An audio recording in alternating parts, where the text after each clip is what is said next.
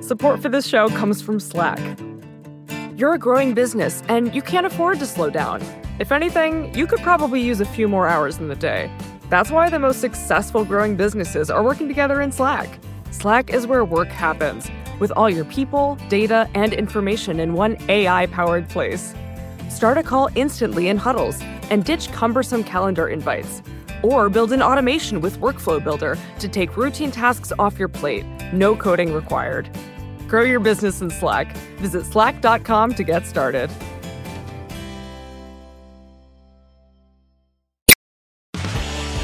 This is Recode Media with Peter Kafka. That is me coming to you from my house in Brooklyn.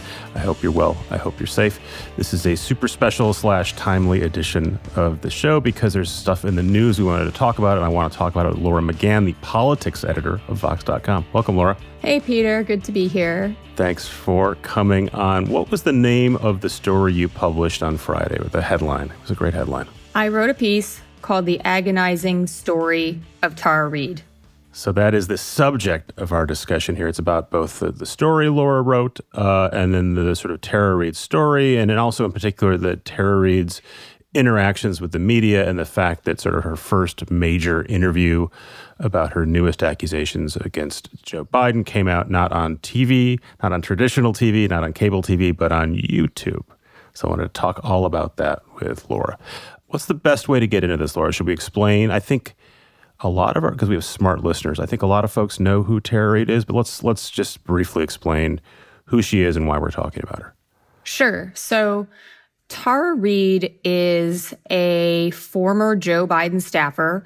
She worked for Biden in the Senate in 1992 and 1993.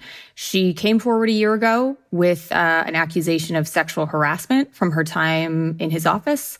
And now she has reemerged a year later and she has accused Joe Biden of sexual assault. And your story again, the agonizing story of Tara Reade, I'll get her name correct by the end of this show, is both about Tara Reade, her accusations, and about your interactions with her.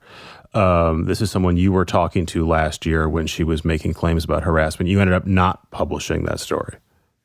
Right. So a year ago, I spoke with her for uh, quite a while. She she came to me with what I felt was a pretty credible, straightforward, consistent story about how when she worked in Biden's office, um, she was made uncomfortable when Biden would put his hands on her shoulder in a meeting or touch her hair or touch her neck. She also got a request once to serve drinks at a fundraiser for Biden, and she felt that was inappropriate. And she said that once she voiced her discomfort with the situation, that the staff uh, in the office became icy and retaliated against her, stripping her of her responsibilities. And ultimately, she was pushed out of her job. And at the time, you know, she told me this story and I was able to confirm that she did work for Joe Biden at the time. She had the responsibility she said she had. So it was, you know, started out um, pretty credible. I talked to a friend of hers at the time um, who corroborated her account.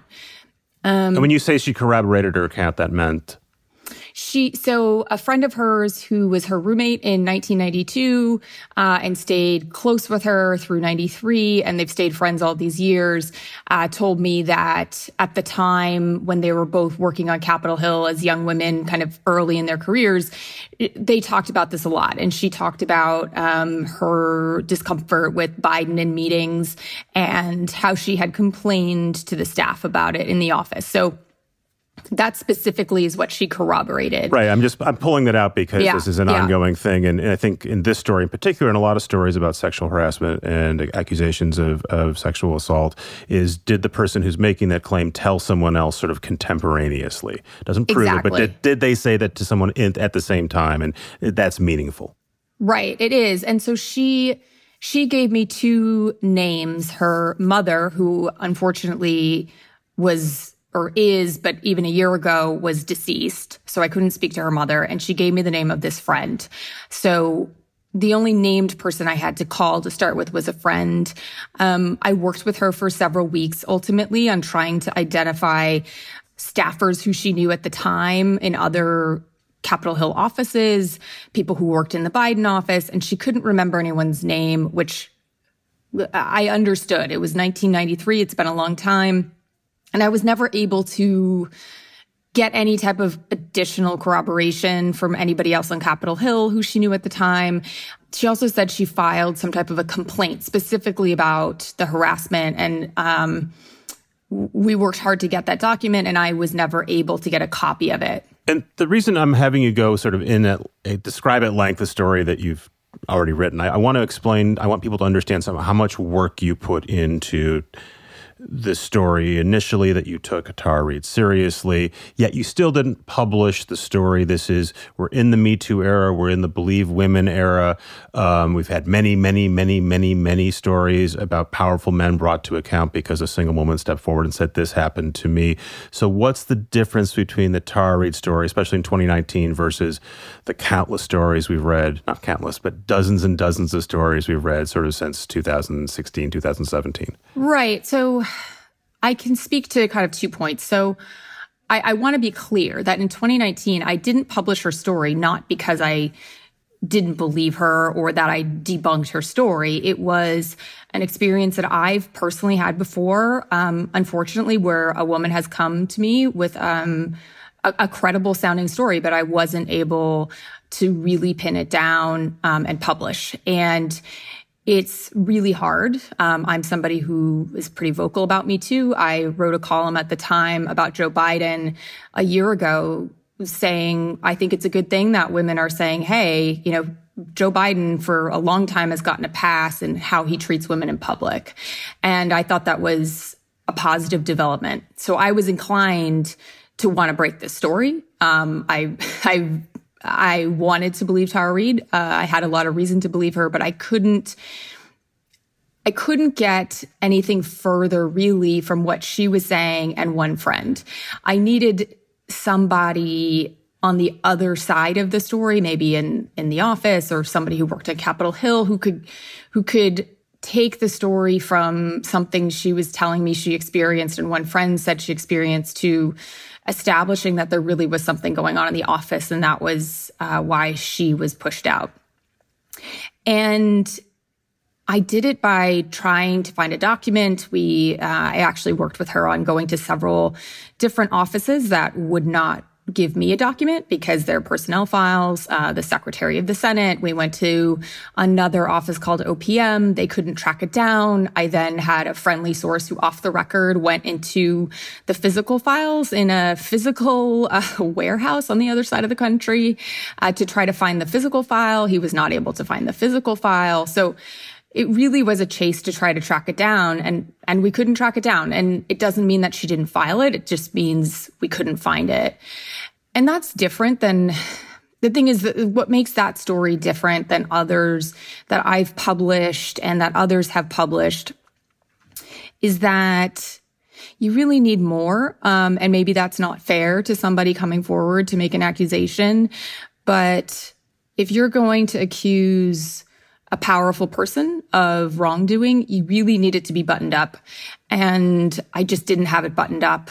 Um, so that's that's why I chose not to publish at the time. Again, I, we have a pretty media savvy audience for this show, but I think just pushing a little bit more into sort of the difference between what Tara Reade said and why you didn't publish what she said versus other women who said, "Hey, Joe Biden touched me. I found it creepy. I found it unsettling." We their names and accusations had been out for a while. Is it the gap between saying Joe Biden touched me, I didn't like it, and then I was retaliated against? Is that the difference? And that that's sort of your reticence to publish that claim, or is it something that I'm? I just want to make sure it's fully teased out. Yeah, I think that's that's a good question to suss it out, and this is something that uh, I struggled with at the time, which is I felt that her statement that she was made uncomfortable in the office and that she told a friend at the time that she felt uncomfortable in, the office, that to me made me think she was uncomfortable in the office and that he, you know, it, it also fit the description of other types of conduct we've seen from Joe Biden of putting his hands on someone's shoulder, being friendly um, in a way that made has made people feel uncomfortable. We had seven women at the time who had already come forward and said, "You know what? He did this in public." I found it to be um, inappropriate. It made me uncomfortable. So that piece of it was substantiated. The problem is when you're going to say someone illegally fired you from a job. And I just didn't have anything to substantiate that piece of the story. I didn't have a document that showed she had, compl- for example, if I had had a copy of a document that showed she had complained and then shortly thereafter she was terminated, I think that that takes the story into a new direction. I, don't want to, I don't want to say I definitely would have published or I wouldn't have, you know, I, I don't know, but I would have at least had that document to take to Biden's office and say, Hey, please respond to this. I think it might have helped. You know, it, it just is a fact that I didn't have. I had no evidence to support the wrongful firing, which is a serious accusation. And it's, if you look at, say, uh, there was early reporting kind of on Fox News and women being fired or being pushed out. And, you know, there was incredible reporting in the Wall Street Journal and other places that showed that women had taken buyouts and left quietly. And that creates a paper trail of, okay, they complained and then they were told to leave. Um, versus say someone accusing a specific man of a of a crime or of of assaulting them that you you can corroborate that maybe by over the years of telling people of seeking a, help from a therapist that that these are sort of different facts that I was trying to substantiate. So it was how she felt at the time and what she told people at the time and then also trying to source the wrongful firing. I want to come back to the journalism involved here in a little bit, but I just want to uh, sort of make sure people know where, where we stand. So you document the reporting you did here. You ended up not publishing. again, you should read the piece that you wrote. It's really good. Uh, and you also say, look, it's as, I, as I've realized, the Times was doing similar reporting, the Post, yeah. other outlets were doing similar reporting. They all sort of reached the same conclusion, which is they didn't publish a, a, piece. And then, so how how did Tara Reade's name and her accusations resurface again this spring? Exactly. So there were at least a couple other outlets chasing the story. Um, and just to note that a local paper did ultimately run the story, and they ran it, her local paper, lo- her local paper uh, in California. And they ran it with just her claims and the friend, and and really the story went nowhere. She wrote a first person piece, and then she also they also wrote a piece based on her. She wrote a first person piece that they ran, and they posted the story quoting her and her friend and that they had a decline, you know, couldn't reach Biden campaign for comment. And the story really just went nowhere. It just didn't, it didn't land. And I think that speaks to my point that these things have to be really buttoned up and really strong to break through and for people to find them compelling. And I wasn't able to do it. Uh, and I know the Associated Press, the Post, and the Times were also working on stories and they didn't publish in 2019 either. So fast forward a year, and in March, uh, I see an alert on my phone that Tara Reade has come forward, and this time she is not only saying that she was sexually harassed in the office uh, and pushed out for complaining, but in addition, that uh, Joe Biden had sexually assaulted her on the grounds of the Capitol. And just to clarify that distinction, she had previously said he you know, touched her shoulders in meetings, uh, touched her hair. This time she said that one day she had gone to meet him to bring him a bag that she'd been asked to bring him. They were in a hallway in the Capitol and he pushed her against a wall. He kissed her against her will and then uh, digitally penetrated her against her will. And so she's saying that this incident happened around the same time as all these other factors were going on. And it's in addition to her original story last year. And again, uh, you know, we're not going to go through every every line of of her story because there's a lot we have to get to. But she's not just adding on to her story, right? She's actually sort of contradicting uh, earlier lines. She said something effective. By the way, I was not sexually assaulted. I was harassed, but this wasn't an assault. Language to that effect, right? In the earlier conversations. Yeah. So this is where it gets tricky for me. And the reason I agonized over writing this story is that a year ago, she said to me when we first spoke, she's uh, some of the first sentences out of her, her mouth when we talked on the phone for the first time were, I want to tell you a story about power. I want to tell you a story about um, a Senate office that uh, you know retaliates and abuses its power. And i she said to me i specifically am not telling you a story about sexual misconduct. After we spoke we spoke for a while and after we spoke she sent me an essay that she had written. And in the essay kind of the nut graph or the the, the main theme that she sets up in the essay is that this is not a story of sexual misconduct. It's a story about an office retaliating against somebody for complaining. And she even said, you know, I don't know if Joe Biden knew my name. I don't know if he ever knew why I, I left the office. I don't know if he even noticed. And at the same time, the same day, she directed me to her friend and I called up the friend and her friend said to me something very similar. She said, look, let me just describe what was going on. And she specifically told me Joe Biden never tried to kiss her. He never tried any, she kind of described it as he never tried any of those, you know, she kind of said it in a, a knowing way of, she, he never tried one of those touches. You know, he never tried mm-hmm. anything with her.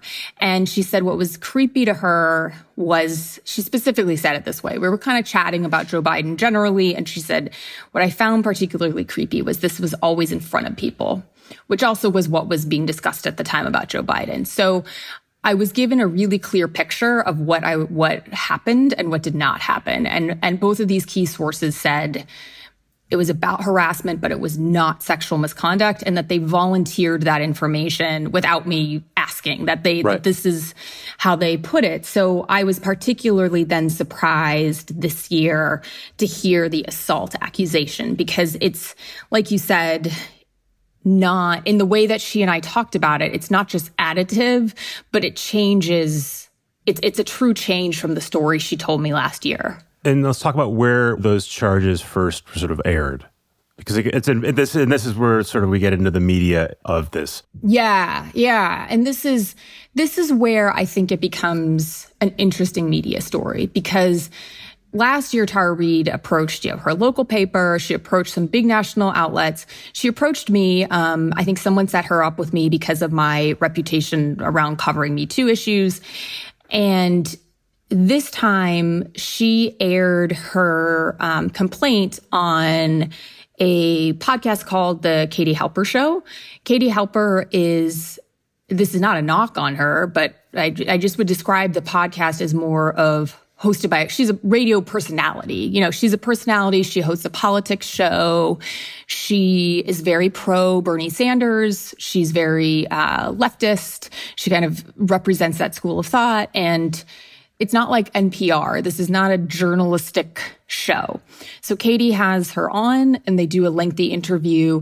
And it's in that interview where uh, Tara Reade describes the assault for the first time that podcast then triggers, as we're used to seeing for quite some time, something at sort of the edge of the media universe. It used to be uh, like tabloids, and, now for a couple decades, it's been the internet. Something bubbles up in some part of the internet, and it doesn't mean the New York Times is going to write about it necessarily, or Vox.com is going to write about it necessarily, but you guys will certainly go, oh, we should look at this again. So that happens, and then the alleg- there's a new round of reporting about the allegations including the new allegations. Yeah, exactly. It, it, it, you know, what we talk about a lot is something is in the conversation. And so then you're kind of like, well, it's out there. We have to, you know, either explain it or check the reporting. And that's what happened in this case is that the New York Times revisited it. The Washington Post, um, revisited these, you know, this case. And at the same time, actually, one other interesting person is uh, a reporter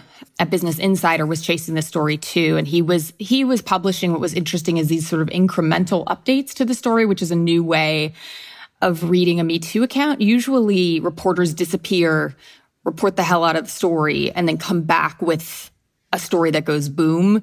This, in this case, you know, she made her allegation and then we kind of got this trickling out of sources. Right. And if you're not paying attention and you're just sort of skimming headlines, you might say, oh, there's new important information in the Business Insider about Tara Reade's yes. story.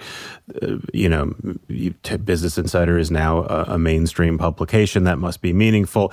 And what this uh, we'll talk about the journalist in a second but the, the, for instance just so you understand the the stories he were publishing were along the lines of now a former neighbor or friend of Tara Reade also says that Tara Reade said the specific thing about the sexual assault X number of years ago, or maybe then there's there's nuances, but none of it is sort of definitive. Like you say, it's like a, you're adding up a total amount of weight, but it's it's hard to figure out what it amounts to. Right, and I think there is a difference between a story being reported. And uh, one thing I think is important when you're reporting out a story is to be able to call a source and ask them what they know without telling them what you know and just asking them.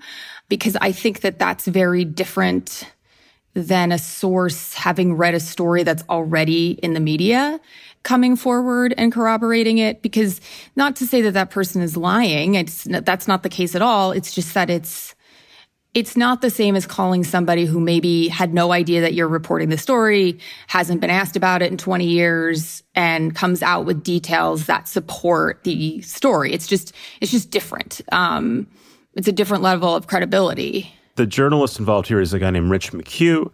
His name's important because one, um, he's done a lot of TV journalism over the years, had worked at Fox and pretty much everywhere but CBS. He in particular had worked at NBC for a long stretch with Ronan Farrow when Ronan Farrow was doing his initial reporting on Harvey Weinstein. Um, NBC famously never ran that stuff. That story then eventually becomes a Pulitzer Prize winning uh, account in the New Yorker.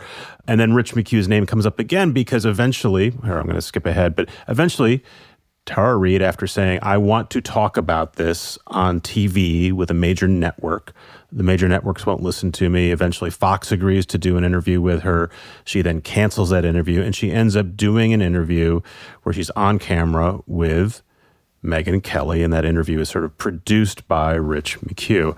Um, not that it's conspiratorial. I just want to explain the the the connections there. So this interview with Megyn Kelly, again, famously on Fox, then on NBC for a short run, sits down and does a long, extended, it's like 45 minute plus interview with Tara Reade. It runs on YouTube.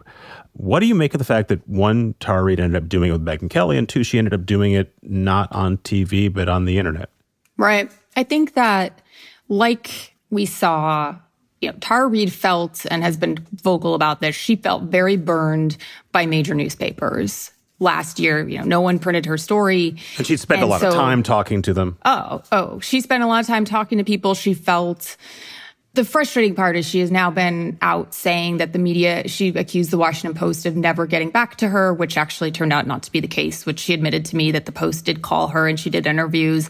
And she said other things like, the media didn't want her to tell them it was a sexual story that, that that it was the media who told her this is not sexual misconduct or that they didn't want it which is just not true. I mean there's there's no indication that reporters are not interested in stories of mis- sexual misconduct. And she and she herself had put it forward as not sexual misconduct. Yeah and in, and and just to be crude about it right the bigger the story, the more interested a reporter is in getting it, both because they think it's important and also it's just yeah, professionally, it's just, right? You want a bigger story. Yeah, it's a yeah. better story for you if there's more misconduct involved. Yeah. And you kind of have to check yourself to say, am I overinflating this because I want it yes. to be something that it isn't? So anyone anyone responsible has dealing with this. They also have editors and publishers and a whole phalanx of people to say, are you sure this is what it's they really want to there's an impulse to blow the story up and then usually usually there's a whole set of checks and balances to sort of go, no, no, no, this is literally all we can say it is.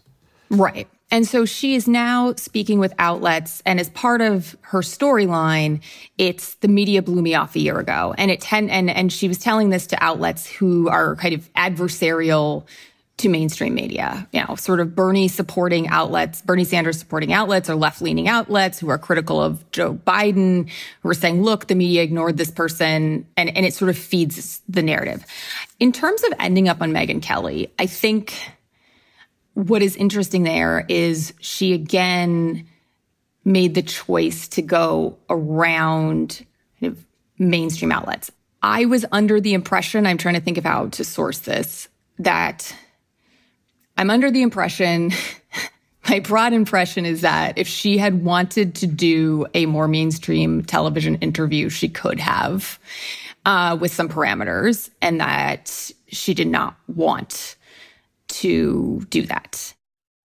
I've watched the the Megyn Kelly interview. It looks like a, a TV interview. Megyn Kelly is certainly camera ready. Um, it doesn't look like it's a, something produced in a pandemic, like a lot of video we're used to seeing these days. What do you think the difference between that Megyn Kelly interview and a more conventional interview on Fox or MSNBC would be? Um, so I watched the interview, and oh, I, I think even before I watched it, I went and I looked at Megyn Kelly's Twitter feed, and it's very uh, politicized her Twitter feed. It's very sort of in Tara Reade's corner before even the interview aired. So there was that. Um, I also Which, think, by the way, that's just sort of like how you present yourself publicly. You might, you might, as a reporter, believe Tara Reade just wouldn't. Generally, a, a conventional mainstream reporter wouldn't be tweeting yes. that stuff in advance. You wouldn't look like you were running a campaign for her. And I, I was also surprised by McHugh's Twitter feed as well. He's, like you're saying, a reputable longtime journalist, but he also kind of had this pro or uh, sort of advocacy, advocating for the story in a way that I think reporters don't generally. Again, not making it untrue, just different than usual. Anyway, so I watched the interview and what I found to be bothersome to me is that there were a number of times where she said things where I thought that's just not true. I mean, well, Tara, well, Tara Reade yeah. said that, or, or Megyn Kelly? Oh, that Tara Reade. Yeah, Megyn Kelly yeah. asked Tara Reade some questions that, you know, were verifiable. You know, Tara Reade said, "I've been hacked. You know, my life has been so hard uh, doing coming forward that I've been hacked." And there's no evidence that she's been hacked at all, that her email has been hacked or that her Twitter feed has been hacked. So let's say you're conducting that interview on TV. I, I don't know if you've done any TV, and someone says that. Do you, in, in general, and you know how interviews go, you, you, someone says something, you might let them say it, and you might come back to them afterwards and, and say, tell me more. You might try to fact check it after the case. How do you handle when someone says something like that in conversation, your decision whether or not to air that or quote that?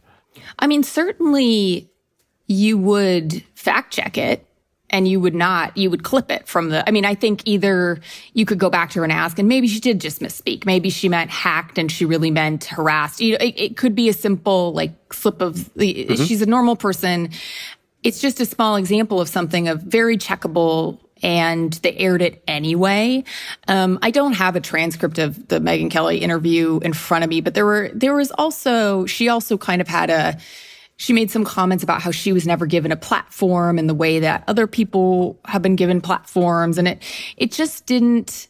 Uh, Megyn Kelly did not push back on how much access she had to reporters or to the media and kind of let her say a version of um, her experience with the media that that she didn't push back. You know, which again no doesn't real... negate her claim of being harassed or attacked, right? I mean, oh, exactly. Could, I mean, look, you can get could, one part wrong and the other yeah, part right. Yeah, that's that's the tricky part. Is she's obviously very mad at the media, but when you're talking to her and she says things that just aren't true about the media, then it it it's like, well how do I weigh that against other things that you've said? And that, that was interesting to me. And I think that uh, obviously I'm a print journalist, so it's easier for me to go back to a source or to check things. But I thought the Megyn Kelly interview could have used some more facts and fact checking and maybe more pushback. It just, it, it, it didn't strike me as uh, as you know if, say I don't know if Jake Tapper were interviewing Tar Reade, I think he would have been much more um, aggressive in raising um, some of her. Uh, changes to her story or uh, her sources changing their stories. She wasn't really asked about that. And it just felt a little bit like Megyn Kelly, you know, I think did a pretty soft interview with her, which can happen on TV as well. But I think that in this case, Tara Reade picked somebody who she was pretty comfortable wouldn't do a super tough interview on her. So and this is where we get sort of more into my wheelhouse I'm more comfortable in. One of the things I found most surprising about the Megyn Kelly interview is, at least so far, that the video's been out for a couple days, based on the conversation and sort of the growing momentum about the story and, and the, the, accusations about the presumptive Democratic nominee and and sort of you would think this story would be really really building and building and now that the interview is coming out and it should be a blockbuster interview. And on YouTube, as of yesterday, it was under 300,000 views. It was not, it had, doesn't seem to have gone viral. And what I can't tell is if that means that, well, look, everything she said there had sort of been out. If you were interested in this story to begin with, you would know this. It's a 45 minute long thing. It's, it's sort of hard to figure out. There's no sort of intense, well, there's a lot of stuff that said there's intense. It's hard to sort of figure out what part would go viral. Maybe it's just simply that as big a deal as YouTube is, this still just doesn't have enough there to cross over into mainstream. Like a darker view could be, oh, well, this is the media doesn't want to touch this story. So of course they're not going to give Megyn Kelly any help here. But it it does not seem to have landed in the way that I think Megyn Kelly and Tara Reade might have imagined it was going to land. I agree with that. I was surprised too. I hadn't looked at the YouTube numbers today, but I, I was quite surprised over the weekend when I saw the numbers. Um, I'm looking at it now. It's climbed up to yeah. 400,000. So it's it's a little, maybe it was a yeah. weekend thing. There she is. Uh, now 500,000. All right. It's going okay. as we're talking. All right. Okay. But it's not, if Tara Reade had appeared on a Fox News show, the reach of a, of a Fox News interview is just millions of people. That's millions of people. It's, it's different. I am not entirely sure why that's the case. I think the headline that came out of the out of the interview was Tara Reade saying she wishes Joe Biden would step down uh, from the race, and I think that that was probably the newsiest thing that came out of it. And I just don't know if that at this point, you know, maybe just wasn't wasn't shocking to people or wasn't it wasn't uh, as compelling. I do think that it does suggest that there's still something about the power of TV to make something important and their ability to drum it up and, and get you to, to tune in and watch um, that kind of matters. Also, I, I don't know if this is too technical for the show, but I was surprised. I literally couldn't find the Megyn Kelly interview. I was getting frustrated. I was slacking people. Like, how do mm-hmm. I find? Like, I went. I kept going to Megyn Kelly's Twitter feed, and there were there was like these two clips that were really short, and I couldn't find any information on how to watch it. And then it said it was going to be on her Instagram, but I couldn't find it there. I mean, if there is anybody who wants to watch this Tara Reade interview, like I just ran a 4,000 word piece on tracking Tara Reade's story over the course of the year, and I couldn't find the interview. Is is sort of I, I imagine it'll it'll gain some SEO over time. And again, I mean, depending on whether yeah. President Trump wants to amplify this, uh, yes. that's a whole other story. I want to end by talking about journalism. But first, what is happening now, do you imagine? I'm imagining all the newsrooms that were working on this are now working on it again, and they have been working on it. Does the fact that this story was published on the internet, does it change sort of the trajectory of reporting or sort of what becomes of the story? I think in terms of, I just would step back even and say, I think this was the first Me Too story to dominate kind of the news for any period of time that didn't come out in a more traditional way. That this was this was Tara Reade pushing things on her own Twitter feed, going on a fairly partisan or at least ideological podcast, not in journalism. And it's very clear that she has a political point of view and that the people amplifying her also have a political point of view, either being pro Trump or yeah. pro Bernie Sanders. And it, it's to me the question of is this an outlier or is this the beginning of the weaponization of Me Too. This is sort of where, we had a Slack conversation last week, uh, and that's that's sort of where we ended up. We said should, we should talk about this on a podcast instead. So I, I think yes. this is the right place to have this conversation. I mean, as we mentioned, you know, we've had stuff bubble up from the corners of media and the internet in the past. Uh, the Monica Lewinsky story, uh, Monica Lewinsky, Bill Clinton story is certainly a prime example of that. And I wanted to keep us focused, but uh, we should mention um, Christine Blasey Ford's name comes up a lot in discussions about this and why this is or isn't different than that. Is there a way to do the the capsule version of that conversation? Yeah, I mean, definitely Tara Reade supporters think that Democrats have uh, held her to a different standard as Christine Blasey Ford, who testified against Brett Kavanaugh. And again, said these things happened to me in the past. Yes. I believe It's that they single- happened. I don't have it. It's not completely documented. You can find discrepancies in my account. And they say, well, this is the same thing. I think so. I mean, I, I get that the argument there is one woman who has stepped forward. She doesn't have a ton of evidence. She doesn't have a pile of paperwork to support it or something like that. And I think the difference was uh, one, I think first and foremost, Christine Blasey Ford never changed her story. She named the sources that she had who could corroborate it. She talked about you know, her husband and this and that, and it, it just never changed. And, and that's one, I think, key distinction here uh, between Tara Reade and Christine Blasey Ford, uh, which is in these types of cases, you know, no one is ever going to really know what happened in a room or in a hallway or something like that, where these crimes are, these are private crimes that we're talking about.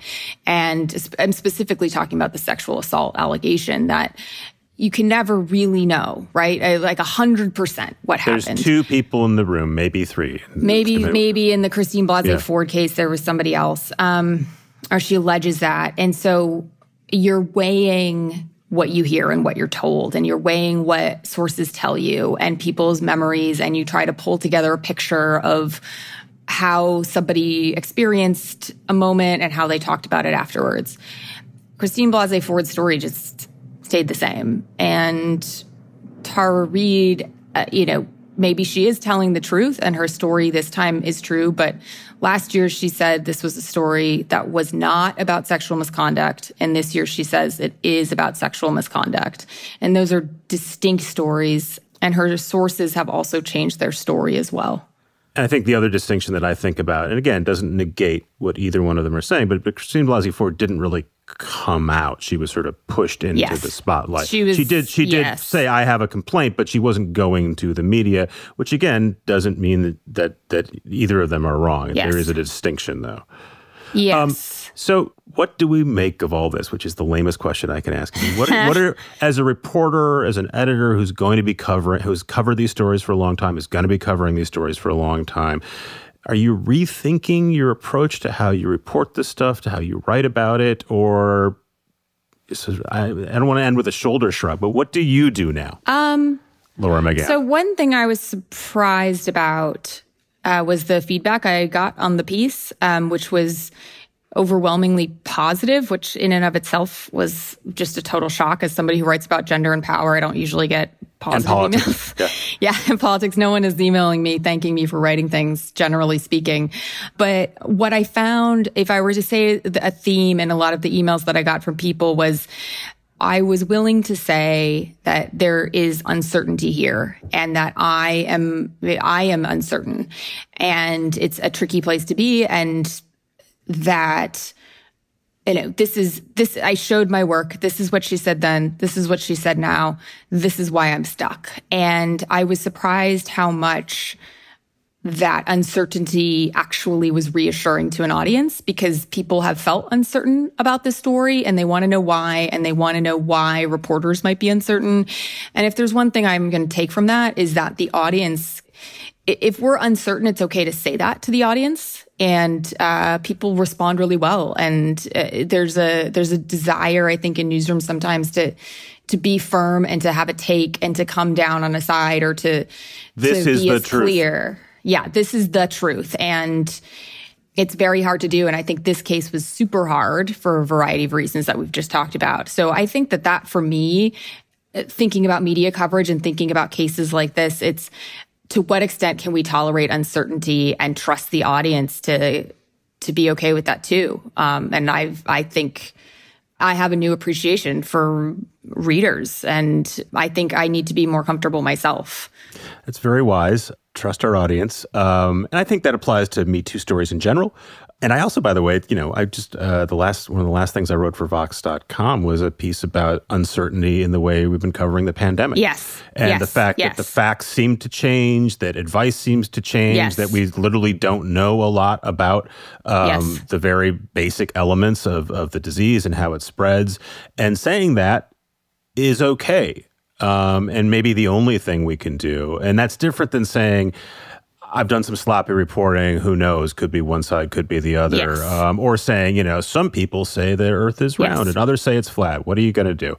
Um, Yes. It's a distinction to be saying, no, I've done the work here. I still don't know what to make of it. There's some questions.